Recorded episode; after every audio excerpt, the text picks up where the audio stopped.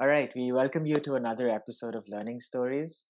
This is a show where we profile a diverse set of learners from the 21st century. In each episode of this show, we interview a guest who has a story to share about how they acquired a set of skills and knowledge in a creative and innovative manner. In the process, we hope to uncover a new understanding of learning as conceptualized, imagined, and narrated by the guest on our show. Today's guest, Nikhil Kurhe, is somebody I've known for a long time. Um, we were in school together in Bahrain, but a little bit about his background before we jump into this conversation about his journey. Nikhil is a 28 year old based out of Pune, India. Nikhil is a proud cat dad, plays hours of badminton weekly, a voracious reader, and he's extremely curious around all things human behavior, decision making, game theory, and generally around what makes us tick and the world tick. He loves going to bed with more questions than answers on a daily basis and is a self professed generalist and is a computer science engineer by education. So his educational background is in the field of computer science, um, but he has uh, expanded to include a lot of areas in this uh, category to, uh, cre- to to reach where he is today. Since 2019, though, Nikhil has been building an open data company called Finarkein, and they've been instrumental in building, scaling, and driving adoption for the next wave of India's public digital infrastructure around open finance, health, and identity. As the co founder and CEO of Finarkein, Nikhil now wears multiple hats, and each new day brings a new learning experience. So, Nikhil, thanks for that wonderful introduction you know i um, i'm really excited to talk about your current venture but i'd like to start this conversation off by actually uh, going back in the day. You know what was nikhil like as a student at school? What were some of the subjects you were interested in? And uh, what were some of the memories you have from school? Hey hey avi. Uh, glad we are finally doing this and uh, you know thank you for that intro. Uh, it's that was amazing. Awesome. So so how was Nikhil like in school, right? So a couple of points. First of all, I I probably shifted schools every three or four years. Mm. Um, so I've been in school in you know in in Surat in India. I've been in schools in um, Aurangabad again in India. I've had a couple of uh, my my formative years in in Saudi in in Yanbu um, and uh, and funnily enough, I, I just spent one year, uh, I think less than a year actually in Bahrain. Um, so I was there just just for 11th grade, and uh, yeah, and then I, I, and then I ended up uh, doing one year in, in Pune, and then uh, I've been in Pune since from from you know 2012. So um, yeah, I've I've just moved around a lot um, initially during during my school years, and um, it's you know I back back then I, I had some resentment around it because you know I would see people um you know people like you obviously who who've been in the same place um pretty much same school all your life and you you have a, a amazing sort of social circle and and you know uh, you you you essentially end up having a reset every time you sort of you know shift uh, cities states countries continents right? So moving around can be challenging as you mentioned but i think it also gives you the skills to understand and build social relationships in every new context. You know it's just like moving a new job you know the fact that you were able to move to new countries and make those changes i think it's amazing and it speaks a lot about your ability to adapt and change based on the needs of the situation. But you know how did you decide to uh, choose computer science as um, a subject you wanted to study? You know after 11th and 12th you directly moved into studying um, an engineering degree. So what was uh, what was your thought process behind making that decision? Yeah so so the the the probably the, the cliched answer is you know i've always been big into um, you know computer gaming and and and all of that but really um, you know what clicked was um, as early as i think seventh or, or eighth grade uh, we, we actually had a programming uh, at, at, a school um, uh, in, in Aurangabad, right? And um, logic was something that really clicked for me. Um, I was, I, I, really enjoyed math, and uh, but but I, I knew that even even you know as early as eighth grade, I, I I try to to you know just skip ahead a bit and try to understand that you know if I really want to double down on math long term, um, you know what would that look like? And I knew that you know uh, math, um, middle school, even calculus, and and you know all of that is is great, um, and you know probably something that I will ace. But uh, the the the the curve is extremely exponential once you you you know get into um, uh, you know graduate or, or uh, graduate mathematics. And, and you know if you really choose to double down there. And uh, I, I knew you know I would probably be out of my depth. And and so um, computer science you know uh, when, when I formally had it as a subject from from eighth grade uh, really seemed like a a cheat code of sorts, you know, where I could still hang on to to math while um, you know um, finding somebody else to do the you know do the heavy lifting while while I just provide the the logic of it, right? And and um, you know folks who who enjoy um, solving say puzzles or um, just just you know a bunch of logical things. I think um, it, it's it's a great uh, career option and uh, honestly not everyone is, is built for it. Um, you know you can you can have mediocre programmers getting by you know making a decent living and and you know just just um, writing it out also right? And, and, that's okay but if you if you're really passionate about it um, you know uh, it, it's an amazing opportunity. And and uh, as we as we can see you know clearly technology is um, eating the world. Um, so uh, so yeah, uh, so that's that's essentially was my first sort of exposure to to computer science, and and I just um, you know kept on uh, doubling down on it, and uh, and so you know when when I graduated um, from high school, it, it seemed like a no brainer going for computer science. Wonderful, yeah, and I I think that's so important that you were able to make that insight and make that connection at such a young age. You know, in terms of distinguishing between core math and maybe looking at a more applied discipline in terms of computer science being your area of expertise you know but like what do you learn in a four year computer science course nikhil just to give the viewers a little bit of an understanding of your training um, as a computer engineer like how is the course structured and how is that broken down and how did those skills that you learned in that course how did they help you in your professional journey so if you could just tell us how the course is broken down to start off with, that would be great. Okay, so so it, has been a while since since I've, I've you know been back to college, and uh, I, I, graduated in 2016. Uh, so so you know, let me give you an overview of, of what I remember. Right. Um, so you you start with a, a foundational layer of sorts uh, on the first year, which which you know gives you um, you know exposure to to multiple sort of engineering subjects, uh, you know, everything from electrical to to even civil and, and you know a couple of other branches. And then subsequently the other three years is is where you really specialize including um, in the uh, you know um, in the final two years you also have a couple of electives and, and, and specialization choices and and ability to you know go for uh, industry internships right? So so it's it's a depending on obviously the university you end up at um, it, it can be a very hands-on or a, a very hands-off approach.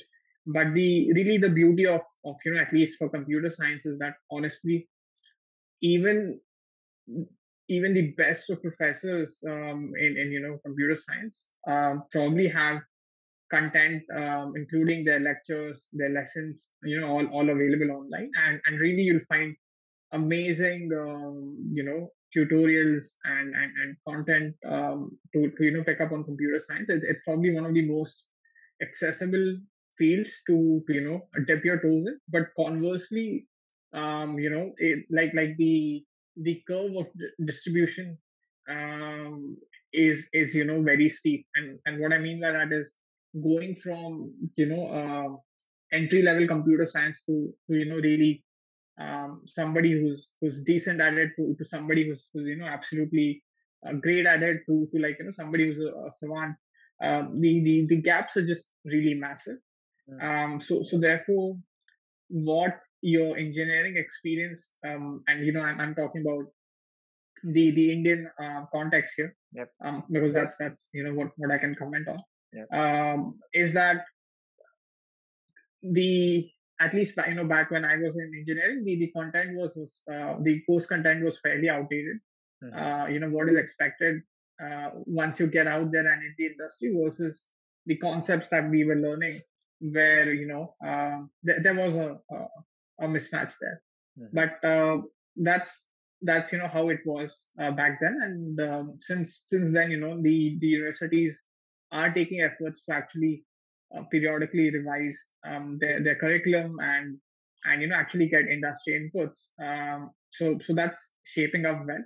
So so here's how you know uh, you should expect an ideal um, you know a, a four year course. It should have sort of three or four four things. Mm-hmm. One is you need to get the fundamentals of thinking um, in a logical manner, right? Um, and that's something that uh, is very difficult to teach. Um, you know, I would say, um, and it, it's not something that you know, like uh, I, have heard a couple of um, you know people who who I, I, respect and admire and who've done great in the field. Um, you know, um, talk about things like you're either born with it or you're not, and um, you know, I, I do not think that's really fair. I, I believe there's a spectrum, um, you know, um, and and uh, everyone is is is going to have, um, you know, a level at which they they top out essentially. Yeah. um, and then that's okay. You know there are opportunities um, at, at each of those stages. Um, but but point is you know uh, that's that's the one thing you should try to nail. Um, you know your your basics of logic and, and ability to to think in an efficient uh, and an optimized manner. Mm-hmm. and and again uh, i won't go too technical but um, the the one of the ways you you measure um, you know how, how well have you say programmed is is uh, what is known as space and time complexity. Mm. um, so again it, it sounds um, you know uh, obviously complex but you know I'll, I'll break it down. Um, space complexity is essentially your you know how much space is the code um, you're writing really going to take to, to you know execute or, or solve a given problem. Mm. And uh, space is clearly a, a, constraint for us. Yeah. You know, um, we, we we buy phones with limited um, storage, and and so you know, um, ideally, um, when you write efficient code which takes up less space, that is good, right? So so that's that's one core concept. Mm-hmm. And the other core concept is what is known as time complexity. And and again, um, the idea here is how quickly can your program run? How quickly can you know the, the code you're writing actually um, solve the problem uh, that you're you're looking to solve. So so these are the sort of uh, this is the other basic that you know you really should try to to nail um, you know in, in your uh, college. And, and lastly uh, you know programming by nature especially uh, um, during your college is should be a collaborative experience. Hmm. Everyone around you is is going to be at different stages, but you should definitely uh, collaborate and, and you know try to to you know help each other out. And uh, things like uh, pair programming uh, where you know two people sort of uh, program together is is now catching on the broader industry. But um it, it it it was always an option right? And and I, I would strongly recommend that that's you know the the other thing you should really uh, go for um, otherwise, you know, just just work. Sorry, just just one last thing. You know, um, you should you should get um, internships and, and real world experience. Um, ideally in your college if, if you can, because um, again in the Indian context, you know what you you learn inside the classrooms versus um, just the the paradigm uh, you know in the industry uh, was misaligned when when mm-hmm. I was in, in in college. So so that's you know the, the last step. Yeah, that's that's amazing, Nikhil. I think you summarized it so well. And I think for anyone that's interested in making a career in this field, you actually gave them like a small cheat code uh, of some of the things they need to really understand to be able to get the most out of that course. And I think what you mentioned about the uh, the amount of knowledge you learn in the course and the amount that is required by the industry, there's a huge gap. I feel like technology in general is one of those industries where and computer science in particular is one of those industries where knowledge is changing on a day-to-day basis right you have uh, new languages uh, new ways to program coming out almost every day and i think as someone that is working in the field I assume you have to be on top of these developments on a day-to-day basis. So it's interesting that you know you share those observations that are so important in the context today. But um, you know, Nikhil, once you were done graduating your course, there are two pathways for anyone uh, you know with a degree like yours. You know, take up a really high-paying job in the tech industry as a working professional, or also look at the entrepreneurial pathway in terms of other opportunities I feel like like how did you navigate that path? You know, were there professional experiences you took up, or was it Finarkein right from the start for you? Yeah. So so you know, um, I so funnily enough, I, I actually wanted to go for a, master's in the US. Um, I applied uh, in my third year of engineering.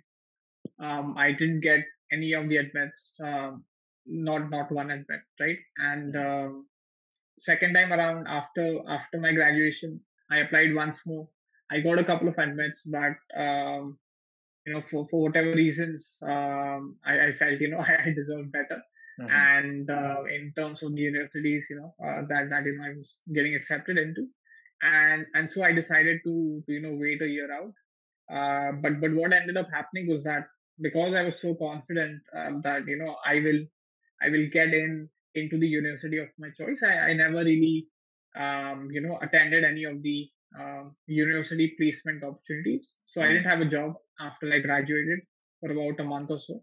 And and and that's when you know the the final uh, sort of university I was waiting out for responded with, you know, uh, that you know you do not make the cut, right? mm So so that's that's when um, I I really started looking for a job but again you know what helped me was that i'd done an internship in a in a company uh, you know uh, prior during during my engineering mm-hmm. and and so i reached out to those folks and and because they'd already worked with me and uh, and you know they, they'd seen my work i i luckily you know got an opportunity to to you know go for an interview and and you know uh, that that really came through for me right so so that's that's essentially how i ended up um, you know working in a, a business intelligence kind of company here uh, in Pune uh, for the next three years from 2016 to, to you know August 2019.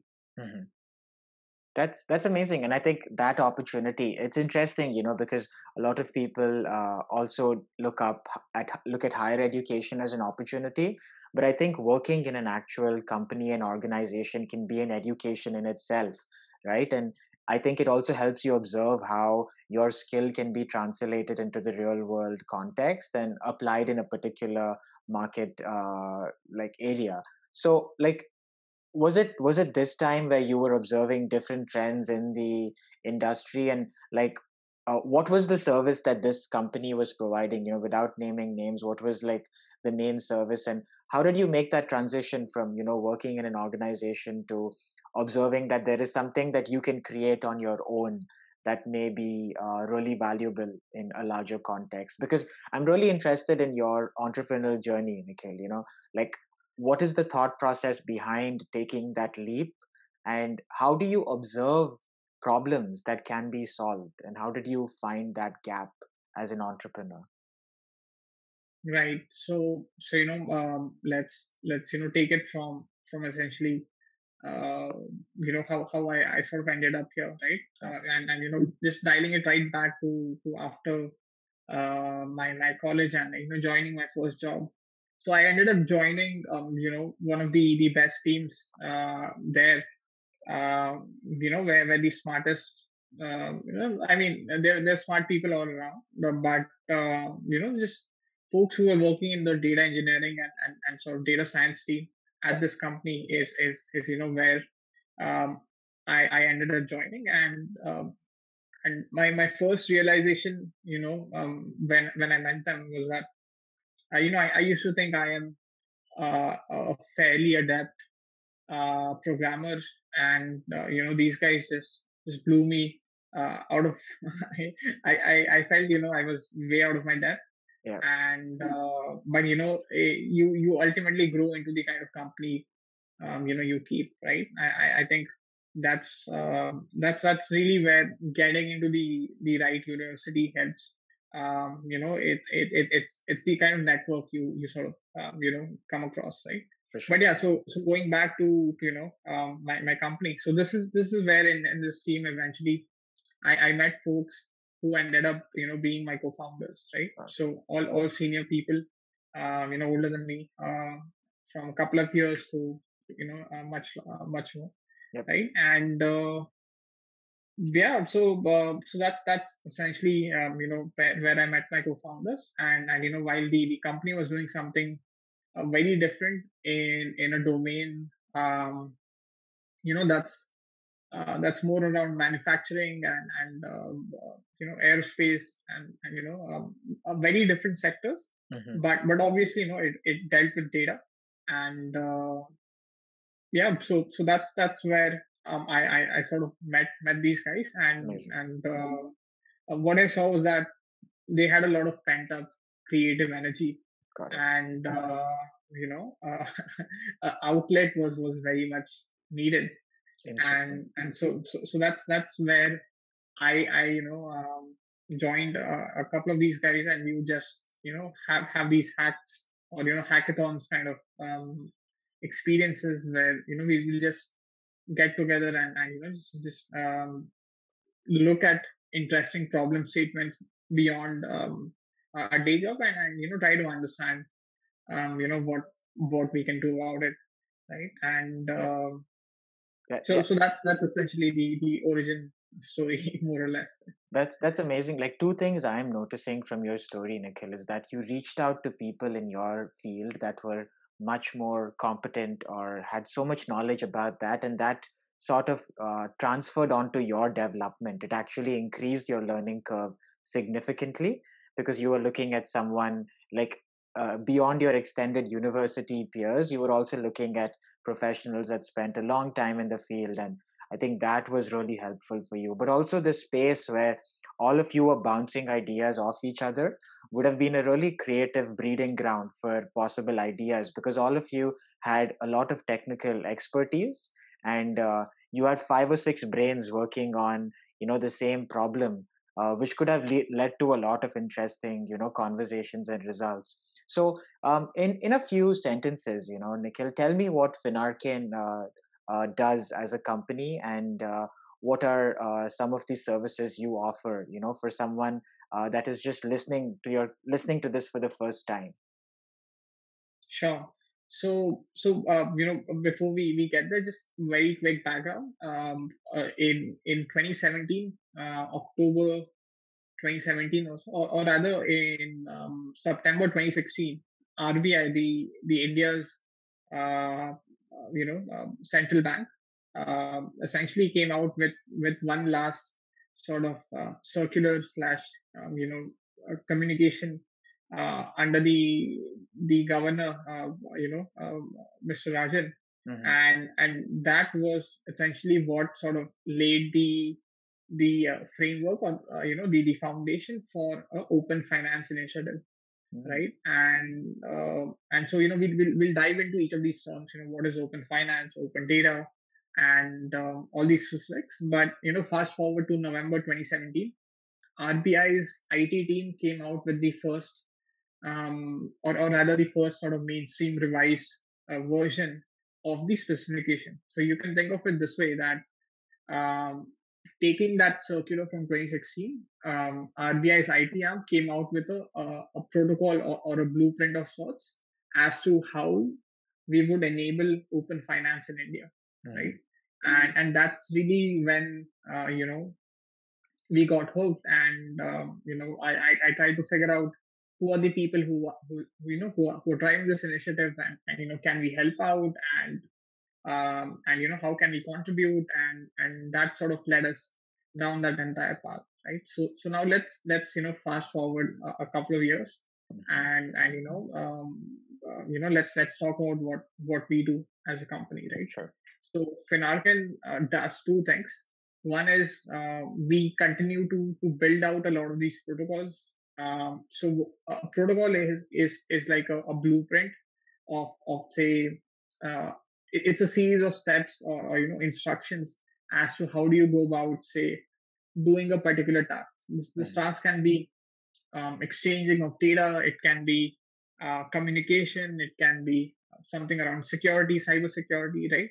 Um, so, some of the common examples that we use every day includes, say, HTTPS, right, which is a protocol on, on our browsers, on our mm-hmm. websites, or, or you know, we use um, uh, the Internet Protocol IP, right? Mm-hmm. Uh, literally, this is what is, or, or you know, uh, uh, right so so uh, these are a bunch of protocols uh, you know um, and, and something similar was built around open finance right so mm. so what is open finance open finance is is is a all encompassing it's an all encompassing sort of term for um, you know technologies to enable sharing of financial data mm. from say manufacturers of financial services to, to you know other manufacturers and, and say entities who want to use this data. Mm-hmm. And, and again, here let's break that down also. Uh, a manufacturer of financial service would be say a bank, uh, you know, a bank offers you a checkings account or a savings account, or it can be, um, you know, um, investment company like a, a Fidelity or something, mm-hmm. or, or, you know, it, it can be an insurance company or, or um, it, it can be a Robinhood, um, right? So, so these are manufacturers um, and, and then subsequently on the other end uh, you know entities where you want to say use this financial data so mm-hmm. when do you typically use financial data it's probably when you are looking for again financial service right so either you you're looking for a credit you're, you're applying for a credit card or you, you know you're, you're looking to finance a car or a bunch of things right or, or it can be personal finance you want to know where you're spending Mm-hmm. Um, and, and you know just staying on top of your finances, or it can be something around applying for a new insurance policy. It can be filing your taxes. You have to share a bunch of documentation. You know when you say file your taxes every year, right? So so this is uh, the the idea here is that historically financial data was siloed with with each of these manufacturers mm. and open finance is is how you you you know lay a, a, a blueprint for seamless exchange of this data. Correct. Um, and and what India's uh, protocols are doing very uniquely different, uh, which is not done you know pretty much anywhere else in the world, is that um, there is a, a, neutral you know third party consent manager of sorts mm-hmm. where we can explicitly manage just our data consents. You know, like where have I shared my financial data okay. and you know, ability to to subsequently um, you know, uh, just just manage my consents and, and be aware of where I'm sharing my data, revoke it if I want to, you know, if I stop using a service, why should that service keep having access to my data, right? Sure. So, um, so all of these things, um, you know, is is what the Open Finance Protocol in India uh, enables, and um, I, I, hope that wasn't a, a too uh, technical answer. No, that was great, Nikhil. I think you did a great job just summarizing how um, this data can be used in so many beneficial ways for um, not only the, the manufacturers of those services, but also for other entities that may benefit. But I think the important point you mentioned is consent, right? The customer knowing uh, how that data is going to be used and having a say in that uh, in that relationship. I think that builds an ethical conversation around sharing of data um, across uh, stakeholders, and I feel like that is a very positive step. And I think creating the protocol with those ethics in mind, I think uh, sets the norm for what this can be. And I think it's amazing that your team is sort of pioneering this approach for open data and open finance. But I think your protocols will also fall into other industries like open health or open education, um, in open logistics, and so many other ways. So I feel like uh, it's amazing that you're able to do that uh, through your work as a, a, startup and a company. But you know, Nikhil, I, I I know there are two other podcasts where you go into depth about you know how Finarkein is doing this, and I highly recommend to the listeners that um, that is something you should listen to to follow up this conversation. Nikhil is also available on social media platforms uh, um, to to speak to about his work with Finarkein. Now, just in terms of uh, respect, uh, in respect to time, you know, um, in addition to Finarkein, like you've been a close observer of the Indian uh, technology sector. Are there any other entrepreneurs or other startups you feel are doing interesting work um, that you uh, are inspired by and um, you know anything that you have noticed about the uh, tech sector in India or in the world in particular that is uh, standing out for you in terms of the larger horizon?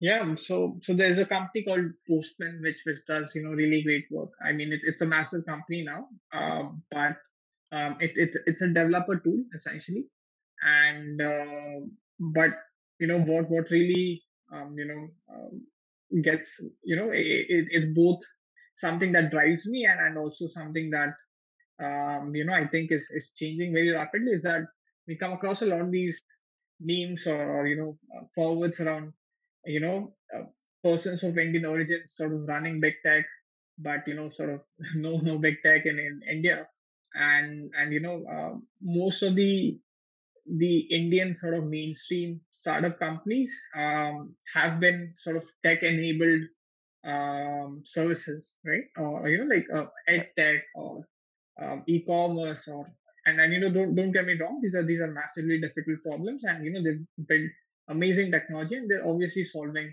um, you know critical problems. But um, you know, I, I strongly feel that the kind of technical talent uh, India has, and um, you know, uh, big tech companies from India, you know, run by Indians, building for the world, is happening and you know there are a couple of uh, companies uh, out there. Um, you know I, am sure your listeners have heard of zoho. Again uh, you know that's that's uh, amazing example of you know what what um, the team behind zoho has been able to achieve. So so yeah um, these are sort of like the companies that and, and there are plenty of other examples. You know there, there's a pune uh, sort of based company called Druva.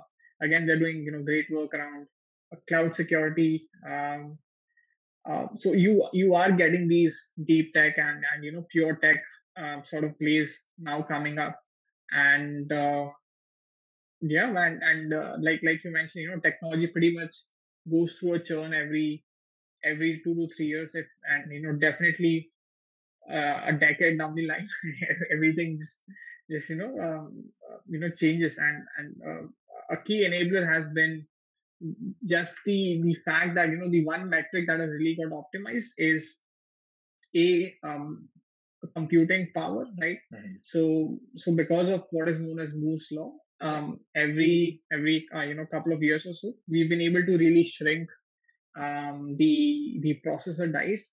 Um, so so again, without getting too technical, there, the what you know what what that enables is it enables us to um, you know do more with um, more efficiently with lower power, power consumption.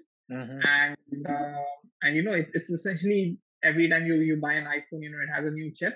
It is actually you know uh, built uh, on on like a a new new technology. It, it it's like smaller and it's shrinking, and it just enables uh, more efficiency. So so you know while the battery size necessarily sort of um, you know stays the same, you end up um, you know getting more performance out of the the same size sort of phone right? So that's that's been sort of one enabler. The other enabler has been uh, with, with the advent of cloud technology um, you know something like aws or uh, google cloud or, or, you know microsoft's azure platform. Um, the cost to to you know build a new technology and and you know rapidly deploy it and scale it um, has been has become you know very affordable. You do not need to buy bulky servers or a lot of hardware infrastructure. Mm-hmm. Anyone who can, you know, it uh, anyone, even a one person, you know, you, you can easily set up a one person, uh, you know, software company with with you know uh, a decent recurring revenue of uh, you know even a few million. Mm. if, and it, it's entirely doable by one person, right? That's um, so so that's that's essentially what's you know been driving this this entire wave. That's amazing, Nikhil. I think that's a great positive note to end this conversation. You know, I think there's so much more I'd like to chat with you about. And I feel like I know you've done other podcasts where you've broken it down in more detail, but I really feel that is a good vision, um, you know, for technology and not just the developed world, but even in developing countries. I think more startups need to be, uh, you know, bred and completely run in um, countries like India, China, Indonesia, Brazil. Um, and I feel like uh, because we have so much talent in uh, in countries around the world, not everyone needs to move to you know a particular geography to actually get access to those opportunities. And I feel like with your story, you are actually enabling and creating that path. You know that um, I think uh, by building a like a software company and, and making it um, what it is today. I think you have showed that it is possible to you know build uh, ecosystems and networks in uh, an environment that has that talent. And I think I'm really excited for your journey, Nikhil. I think Finarkein's doing amazing work. I hope I'm able to have this chat with you again in the near future. But I, uh, for the listeners, please do follow Finarkein and Nikhil on um, all available social media platforms. I will be linking um, some of Nikhil's other podcasts and uh, some articles related to Finarkein in the show notes. But Nikhil, any final words before we end the conversation today? Um, yeah, uh, I, I would like to end on you know just just be curious, right? Um, there you know there are a lot of inefficiencies in the world around us, and um, you know just just be open to to you know being curious and uh, and you know acknowledging them. Uh, you know, not you you don't need to go out and solve everything. Yep. Um, but you know just just take a moment and and you know just just admire that and um and yeah uh, so that's that's you know what i would love to end on thank you Thank you, Nikhil. And for the listeners, stay tuned uh, for more such episodes from this show. And until then, uh, keep learning.